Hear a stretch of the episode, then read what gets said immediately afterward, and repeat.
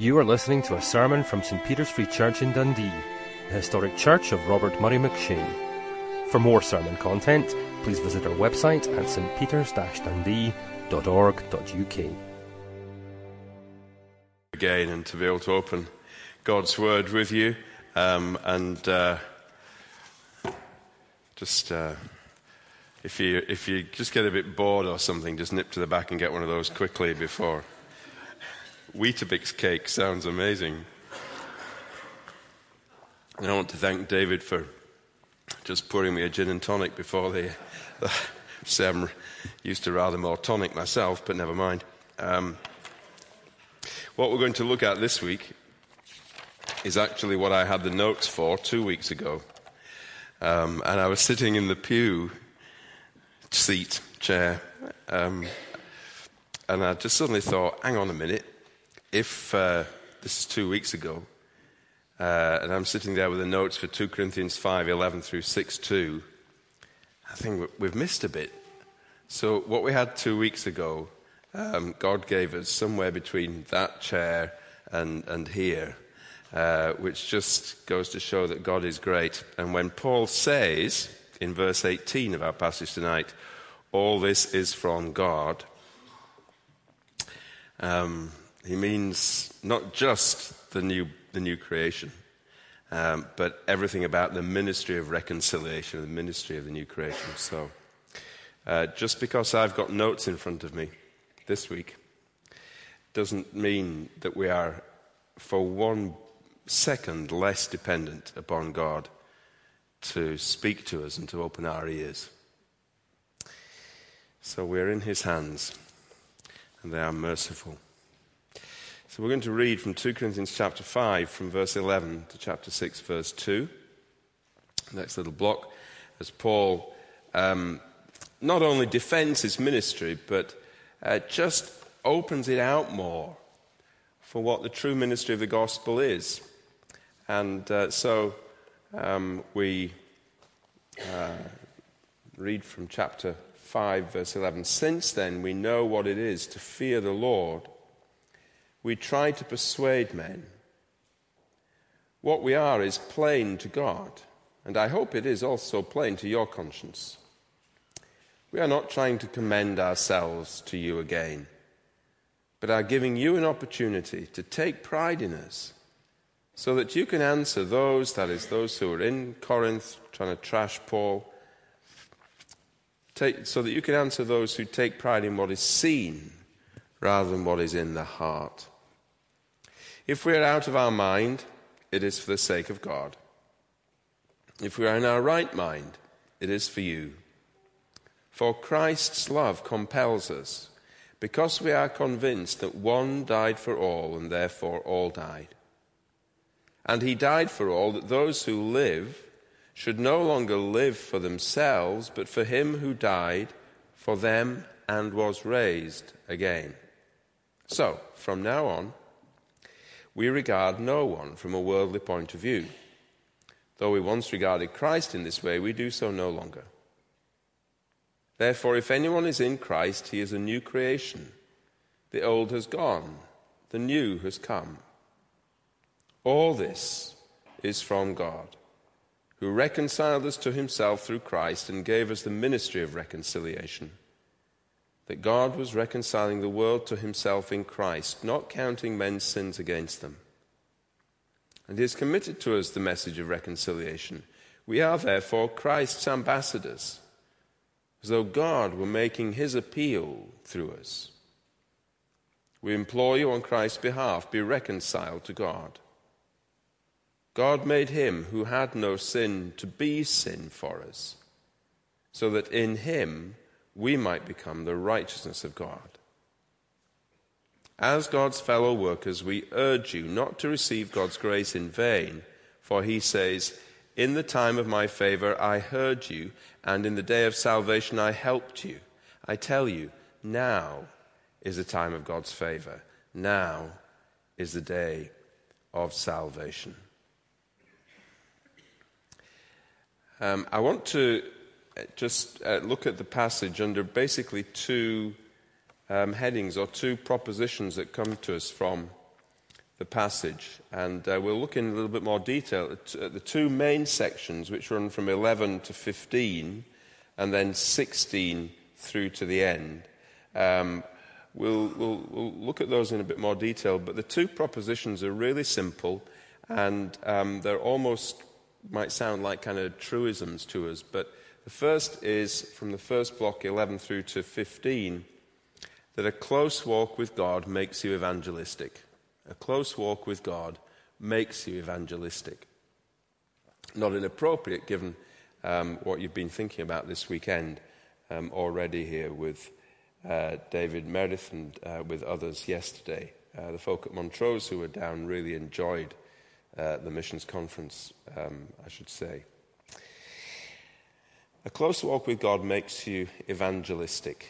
Um, how do we um, get that from the passage? What, what, why, is, why is that summarized what Paul is saying here? Well, if you look at verse 11, um, the experience that he has had, since then we know what it is to fear the Lord, compels him to persuade men. Now, that isn't, he's not saying that simply that um, fearing God makes us um, uh, go and try and persuade people of the gospel. Um, since then, we know what it is to fear uh, the Lord. What he's talking about is not that a sort of a, an intellectual thing that if you fear the Lord, then you will do this. Um, what he is talking about is an experience of his heart that compels him. Since we know what it is, since we feel it, since we experience in our hearts this accountability to God, this awe and this reverence before God, since we know Him as the great God who alone can reconcile and the God to whom we must give account of ourselves, since we feel this, then something about that just makes us want to persuade people. Something of our accountability to the Lord leads us towards persuasive witnessing and evangelism. Why? Well, it isn't just that what we experience is our own accountability to God, and He's going to want to know what we've done with the gospel. And He's going to want to know why it is that we've kept quiet when we could have spoken about Him. And he's, he's going to want to know why it is that we thought that some people just shouldn't hear the gospel from us and we should, have kept, we should keep quiet, or why we were more worried about ourselves and what people think of us than how they stand, going to stand one day before God. Um, there's, there's that sense of accountability, but there is this, this thing that the gospel is a life and death issue. That what you and I count as a normal part, if you're a Christian, what you count as a normal part of your living, the gospel, hey, yeah, we know what the gospel is. Yeah, and the gospel's wonderful, and all that kind of thing. That, that, that is just sort of part of our normal discourse, it's part of our normal thinking, it's okay for us. It's actually not just a neat set of statements, it's not just the best way to think that there is, so it's the best apologetic tool. The gospel is a life and death issue because everybody will stand before the Lord. Everybody will have to give an account of themselves. There is a day of salvation. There is a moment when the gospel comes to people and when the favor of God is before them that's in the gospel. And there is a day, therefore, to respond to it because there is another day coming when it will be too late to hear the gospel and it'll be too late to respond to it. And on that day, the deciding will happen. That is God's decision that follows the decisions that people have made here. You maybe know C.S. Lewis's quote In the end, there are only two sorts of people those who say to God, Your will be done, and those to whom, in the end, God says, Your will be done. So the gospel isn't simply something that we have to give an account for to God as to how we've handled it. The gospel itself is a life and death issue for everyone around us. And that's how Paul felt. He didn't just know it, it impelled him, it moved him. So he, couldn't look at a crowd of people, he couldn't walk into the marketplace.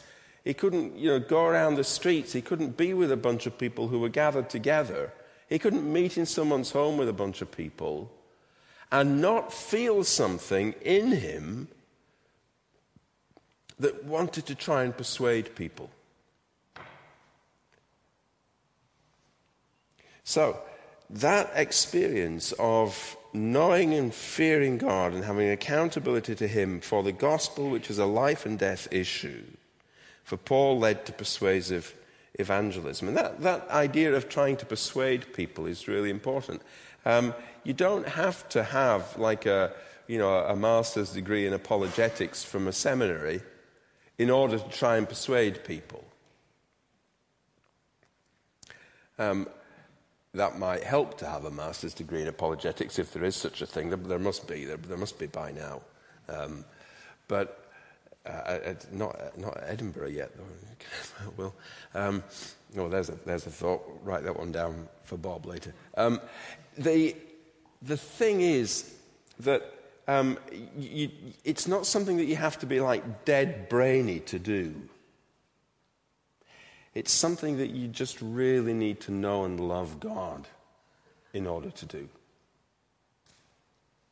The compulsion comes not because you're confident about being able to ask very difficult questions or answer very difficult questions about, you know, why there's suffering and all sorts. The compulsion comes from your relationship with God and your knowledge of how vital the gospel is. And the persuading may involve some, you know, sorting through arguments and objections, which is a great thing to do, right? But it's not something that all the rest of us can just kind of defer onto a few people. So, somebody you know, maybe in your family, maybe a colleague at work, maybe a neighbor that you've chatted to for yonks and they know you go to church and all that kind of thing. Would you want to persuade them? Now, here's the thing about this, thing, this persuading thing. In order to persuade somebody for something, you've got the whole notion of persuading means you've got to push them through some resistance. Persuading involves pushing through a bit of objection. Persuading is, is influencing somebody to do something that otherwise they might not want to do. Otherwise, if, if, if, there's no resistance and it's not persuading, you're just kind of, you know, watching them do it. Now, how do you feel and what do you do when you come up with an objection or a, a bit of criticism or a bit of resistance to you being a Christian and to what you might want to say to somebody or what you might want to invite somebody to that's going on here or elsewhere. What, what do you do then? Most of us, we just shut up and we go stum. And what's happening is that another set of fears is keeping us quiet. So we fear losing a friend, or we fear looking stupid, or we fear just kind of fluffing it and putting people off forever, or we fear a question that we can't answer. And we have all sorts of social fears you know, I'm really going to put my foot in it. Oh, they'll, they'll just, you know, they'll go right off me. They'll never talk to me. If I mention anything about Jesus, I'll never get the opportunity to mention anything about Jesus again. I think, oh, right, hang on. you see, for many of us, since then we know what it is to fear other people, or since then we know what it is to fear failure, or since then we know what it is to feel weird amongst a group of friends, we don't try to persuade men. In fact, sometimes the things we're afraid of, are just in here. They're just in here. We have no objective evidence whatsoever that somebody won't say, Oh, that's really interesting. You know, my granny used to say that kind of thing, and I really liked her. And uh, yeah, I'll come along. We have no objective evidence that they're going to turn around and absolutely savage us with some totally unanswerable argument that leaves us baffled. We have no evidence at all. In fact, we have, we have a whole theology, we have a whole Bible to tell us that we are not actually necessarily broaching a new subject in their lives for them. It might be new that we're talking to them about it, but it might not be a new subject for them in their lives. Because none of us are pioneer missionaries, are we?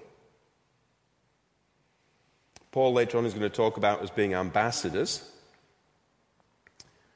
um, in verse 20. But it's a funny kind of ambassadorship, is the gospel ambassadorship.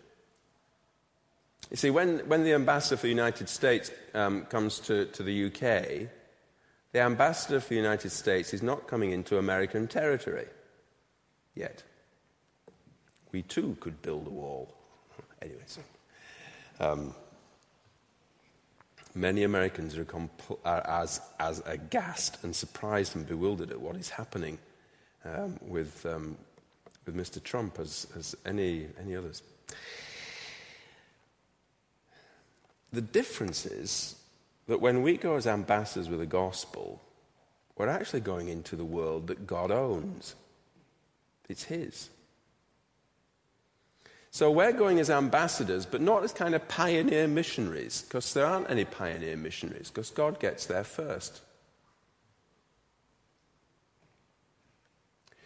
So we discover that in actual fact, the, somebody is going through a really tough time in life, and God has been at work in them already. God has been breaking up the hard ground with sorrows or delights.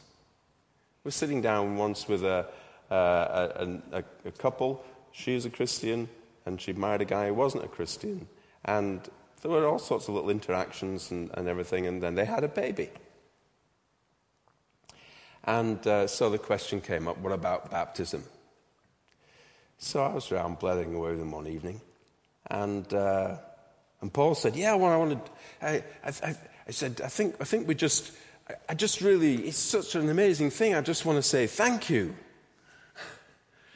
So I said, Well, do you know who to say thank you to? And we got talking about the gospel. So it's not necessarily something bad and literally harrowing that breaks up the hard ground, something good can.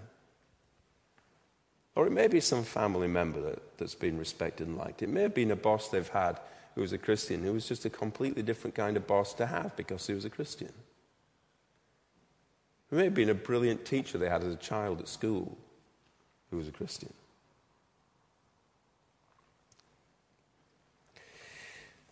So, Paul and his companions, we, it's plural, since we know what it is to fear the Lord, we try to persuade men.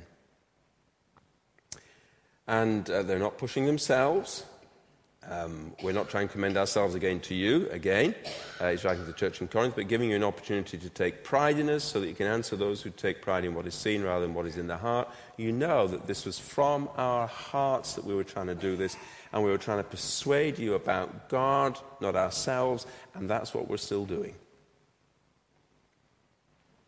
And if that sort of knowing what it is to fear the Lord and therefore trying to persuade people, if that makes us look like we're out of our minds, then it's for God's sake. And if it all makes sense, we're in our right minds, then that's for you. For Christ's love compels us. Christ's love compels us.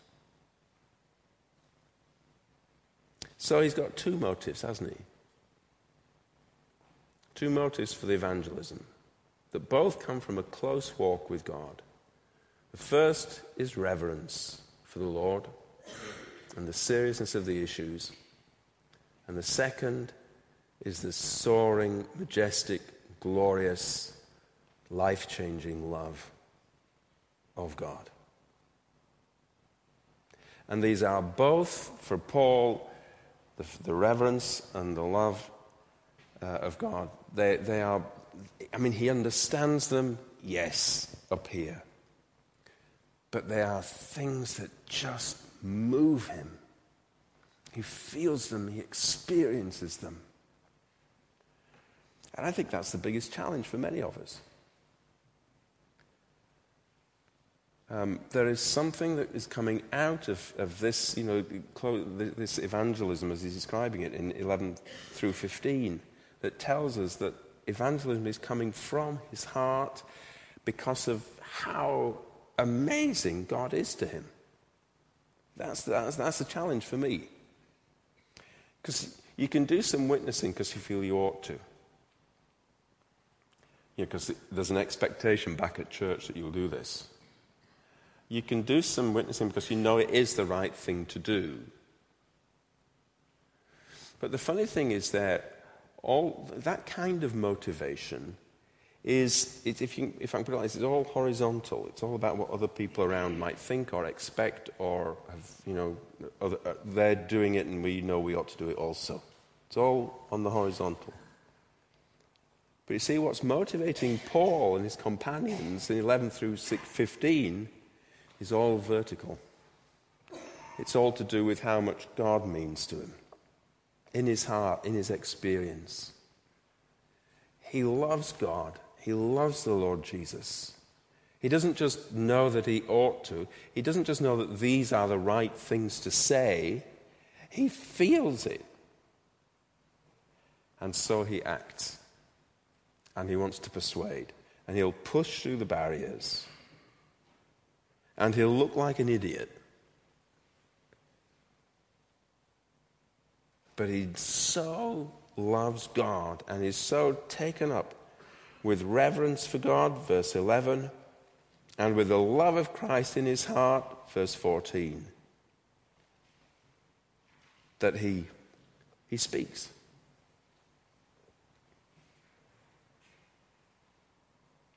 So, who would you want not to benefit from your relationship with God? It's amazing. And he'll speak to anybody, of course. Um, when Paul was going around, he didn't sort of select some in and some out on the basis of what he thought their reaction might be, which is what you do if you're fearing people more than fearing God, and if you're loving yourself more than being captivated by God's love for you and for sinners. So there's no kind of selectivity in it all. He's not just choosing those who will think well of him for doing it either. He's not just doing it for those who will notice it and comment on how good he is for doing it all, which is part of the gist of verse 12. We just try to persuade people, whoever they are. And that comes out so, first bit of close walk with God makes you evangelistic. That comes out in the second bit from verse 16. And the little phrase for this is, is that, I've, that um, I'm using is that the gospel gives you different eyes. The gospel gives you different eyes. So from now on, says Paul in verse 16, we regard or perceive or weigh people up or whatever. We regard no one from a worldly point of view. Now, Corinth did. Corinth was a city that weighed people up from an entirely worldly point of view. Um, were they sporty? Would they do well in the games? Did they enjoy the games? Were they rich? Because a lot of people in Corinth were. Or were they poor? Were they free men or were they slaves? What kind of people were they? Were they influential or were they not influential? Were they there for a good time to do things the Corinthian way, totally debauched? Were they one of you? Would you fit in with them? So, Corinthian life was completely a life of regarding people in a worldly sort of way. So, you'd speak to some and not to others. You'd curry favor with some and not with others. You'd avoid some like the plague. You'd want to be in with that group there. You'd want to be known as associating with such and such. Not at all different from our own society nowadays. Just the same. Bit of name dropping here and there, being seen as being in with such and such, get a selfie with, you know, whoever. Don't know if anybody has actually come up to you in the street and asked for a selfie with you. Hasn't happened to me. Never will. Well, we were once walking through, uh, through, through, we were actually in Times Square in New York, and Michael Flatley was walking the other way. And, uh, you know, Riverdance and uh, Feet of Flames up Michael Flatley. And, and we stopped, said, Oh, it's you. He said, and he didn't say, Oh, it's you. Uh, he said, we said, we've got two we've got three daughters back home and they're just mad on it all. And he said, oh, oh, he said, let's get a picture. Now, this was before selfies, right? So, uh, so he just happened to have, I mean, talk about an ego, he just happened to have with him uh, a photographer. So go walking around with someone in Times Square, being Michael Flatley, you know, really humble, and you just happen to have a photographer with you to take pictures with. So anyway, we got this photo of us with Michael Flatley. What a laugh! Um, he just looked so honoured. It was amazing. It just uh, made his day. Um,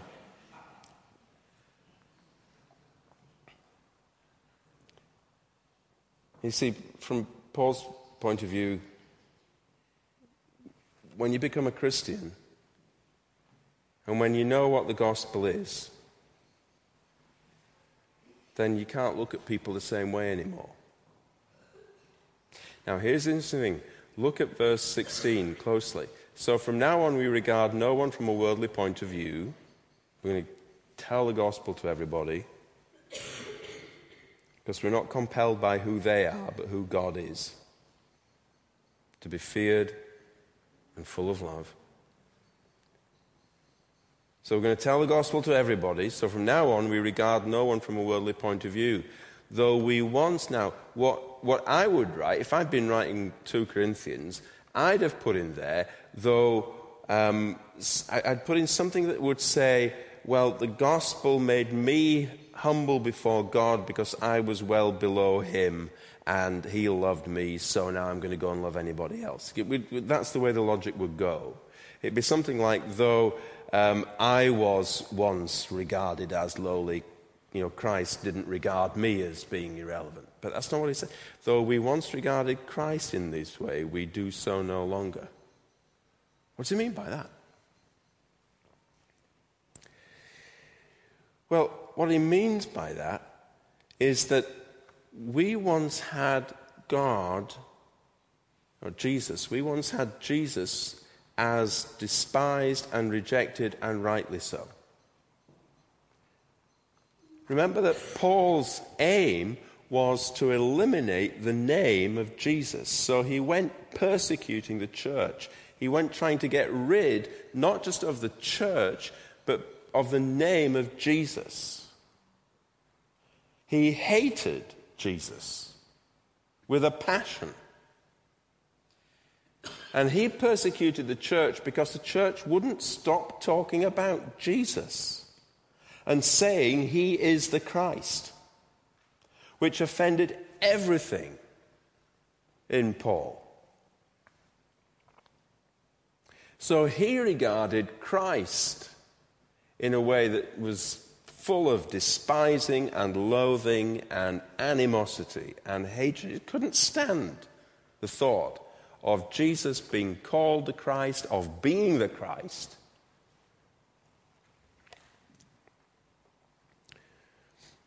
But then God opened his eyes. And he met Jesus on the road to Damascus. And he started calling him Lord. And he knew that he was the Christ. And from then on, his life was committed to the complete opposite of what it had been committed to. Excuse me for coughing into the microphone. And that is to making the name of Christ great in everybody's eyes. God had done such a turnaround in him that he knew that his way of perceiving things was just rubbish.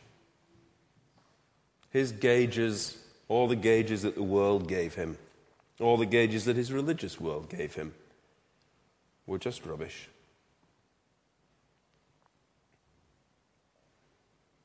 So now he'll speak to anybody and everybody. So, questions for Paul of race or class or social position, whether somebody's likely to respond or not likely to respond based on what? Based on like their clothing or something? Or their accent? They mean nothing. No favoritism, no fear.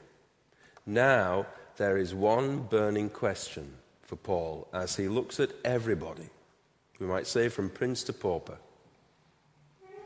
If you consider the social range of people that Paul, in the presentation of the gospel, had met and was going to meet before he ended up in Rome in prison, and even there, it was a huge, huge range of people. The only thing that mattered when he was looking at people was whether or not they were in Christ, whether a new creation, whether or not they were spiritually alive or dead. It was their spiritual condition that mattered. What a challenge to me and to all of us. What a challenge. We naturally have favorites. We naturally have people that we gravitate towards. And of course, what, what, what the passage is, is not telling us to do is to avoid them. You go, you know, speak about the Lord to those people that you know. It's just, it's not only them.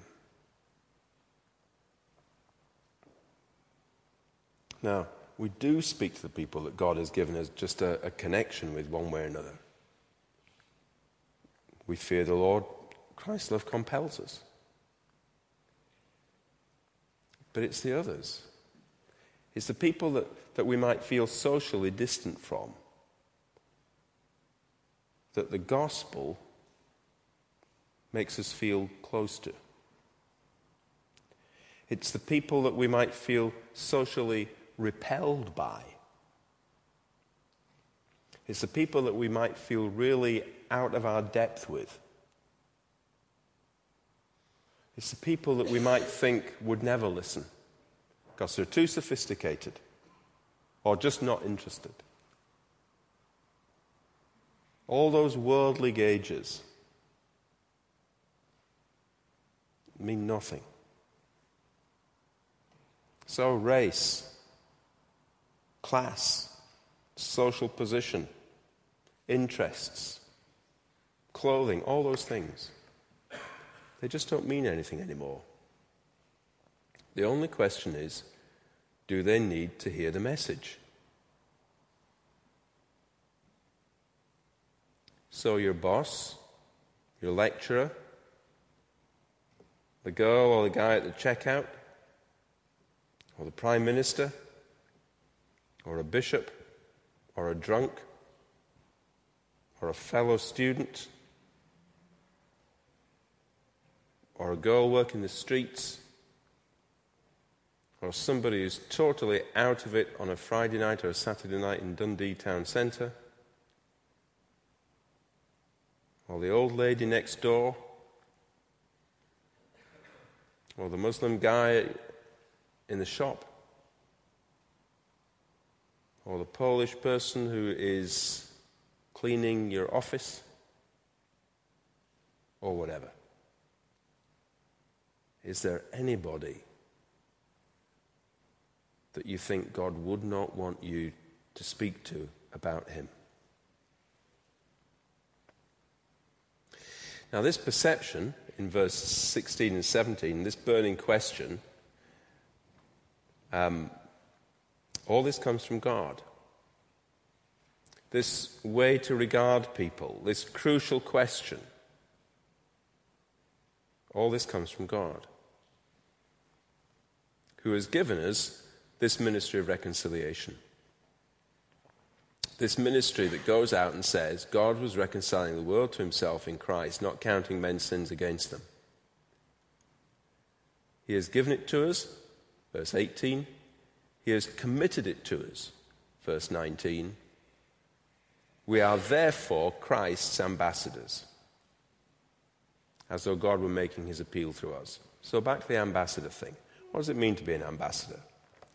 It means you go to a people who have a different culture from yours and a different language from yours, they have a different system from yours. You go to a foreign land. And when you're in that foreign land, your job is not just to be popular for your own sake. Your job is not to carve out a nice little interest or two for yourself. Your job is not to be just thought well of for your own sake. Your job is to represent the administration that has sent you. That's, that is all you are there for. So you will communicate from your home country. You will pass communication back to your home country. Everything about what you do is to represent your home country well, but to represent it faithfully and accurately.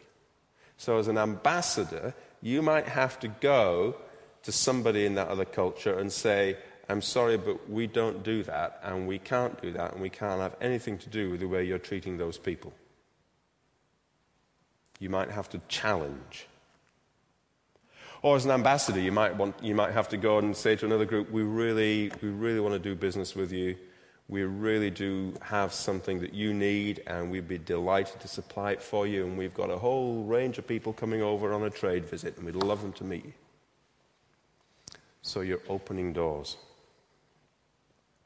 Or as an ambassador, you might simply have to express what the people back home think.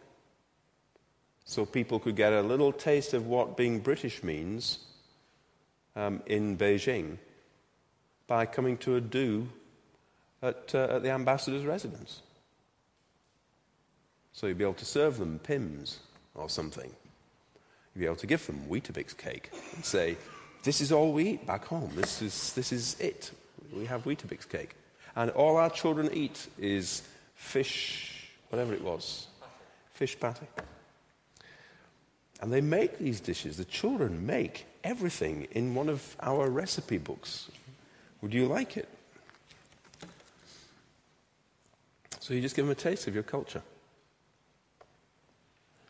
But your job is to represent the homeland, not yourself. And if you're an ambassador, you could be replaced. In fact, you will be. And uh, when you're an ambassador, you've got to be very careful that you don't appear like you're trashing the people in whose country you live. So there was a tradition when British ambassadors were leaving of their last post from wherever they were being the honest missive. Um, and uh, a good few years ago, I think it was, uh, was it Matthew Parris uh, produced a collection of these last posts from correspondence. It makes hilarious reading. Some of very poignant reading. So when you're an ambassador, which is what you are, for God, when God, who has reconciled you, has committed to you the message of reconciliation, given you this ministry of reconciliation, when He is wanting you to go and, and, tell people about what He's done for you and what He can do for them, when He wants you to go and say to people, This is what Jesus Christ is like and this is what He has done for you, and it's going to challenge this, but it's really going to open these doors, and if only you could get a taste of what it's like to know Jesus. then who you are may be functionally useful, but ultimately it's delightfully and liberatingly irrelevant. It's who God is, because you're an ambassador.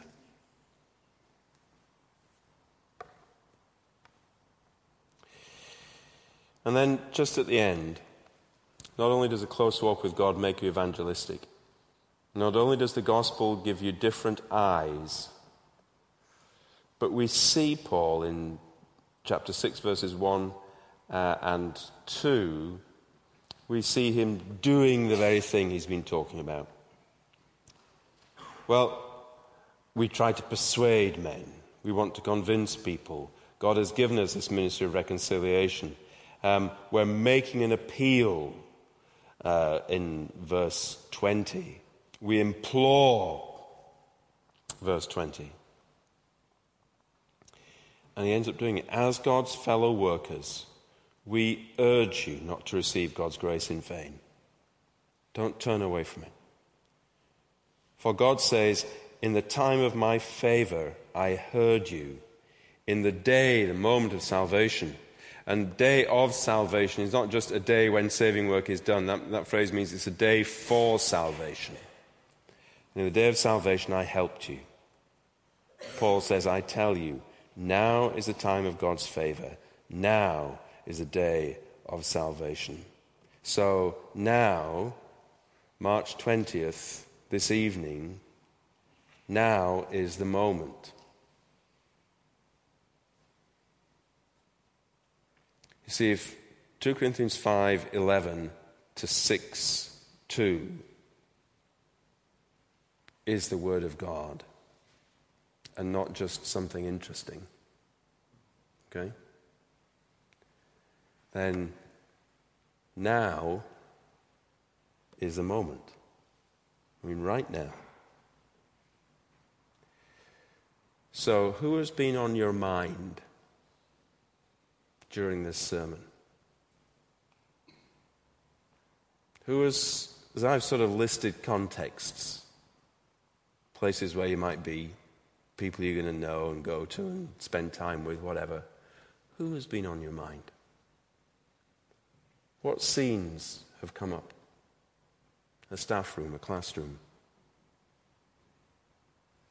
a cafe, a shop. Who has been there? Or what, what, what, what moments in the past have you thought of and regretted? when you were more afraid of people than reverencing God. And when what they thought of you was functionally more important in that moment than Christ's love for you. If now is the time, and if those people and those places and those moments were what were in your mind, now is the time for you to pray, Lord, help me this week. Maybe for some of you, help me tonight. Because otherwise, if we don't take a moment, our great danger is of doing precisely what Paul was concerned the Corinthians would do and that is just let it pass. Yeah, very good, lovely. Yeah, da da da da. Off it goes. Now is the moment. Let's pray. Heavenly Father, thank you for bringing us to this moment and thank you for putting us in this world as your ambassadors, giving us this, this ministry of reconciliation. Thank you for the people in our lives. Thank you for, the, for those foreign places you're sending us to every day and its citizens.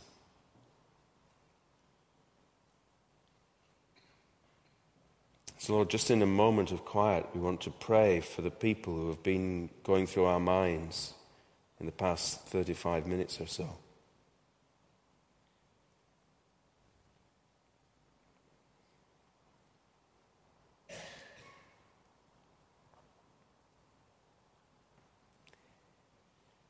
And Lord, we, we want to pray too that you would give to us such a love in our hearts for you and such a reverence for you that, uh, that we just overcome all the natural barriers that they or we might put up.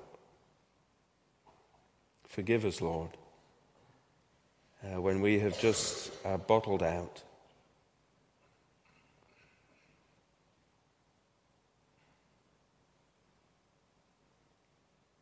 And Lord, we pray you'd help us to recognize when you are giving us with somebody just that moment.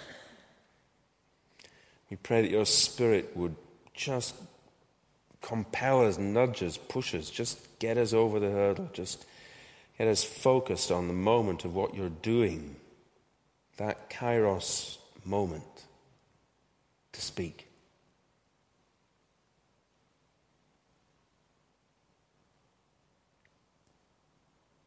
And we thank you that, that you will give us what we should say.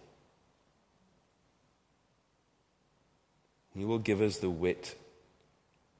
You'll give us the words. You'll give us the will to seize that moment.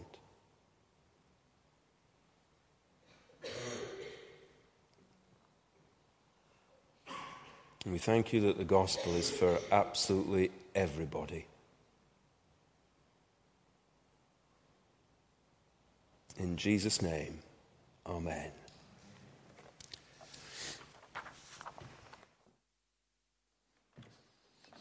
Thank you.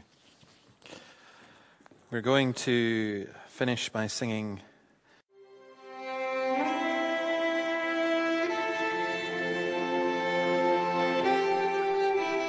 Thank you for listening to this sermon from St. Peter's Free Church in Dundee. If you found this sermon has been helpful to you, please help us to continue building up and assisting the people of God. Visit our website at stpeters-dundee.org.uk. For information and training on persuasive evangelism and how to share your faith biblically, please visit the website of Solas, the Centre for Public Christianity, at solas-cpc.org. Once again, that website address is solas-cpc.org. Thanks for listening.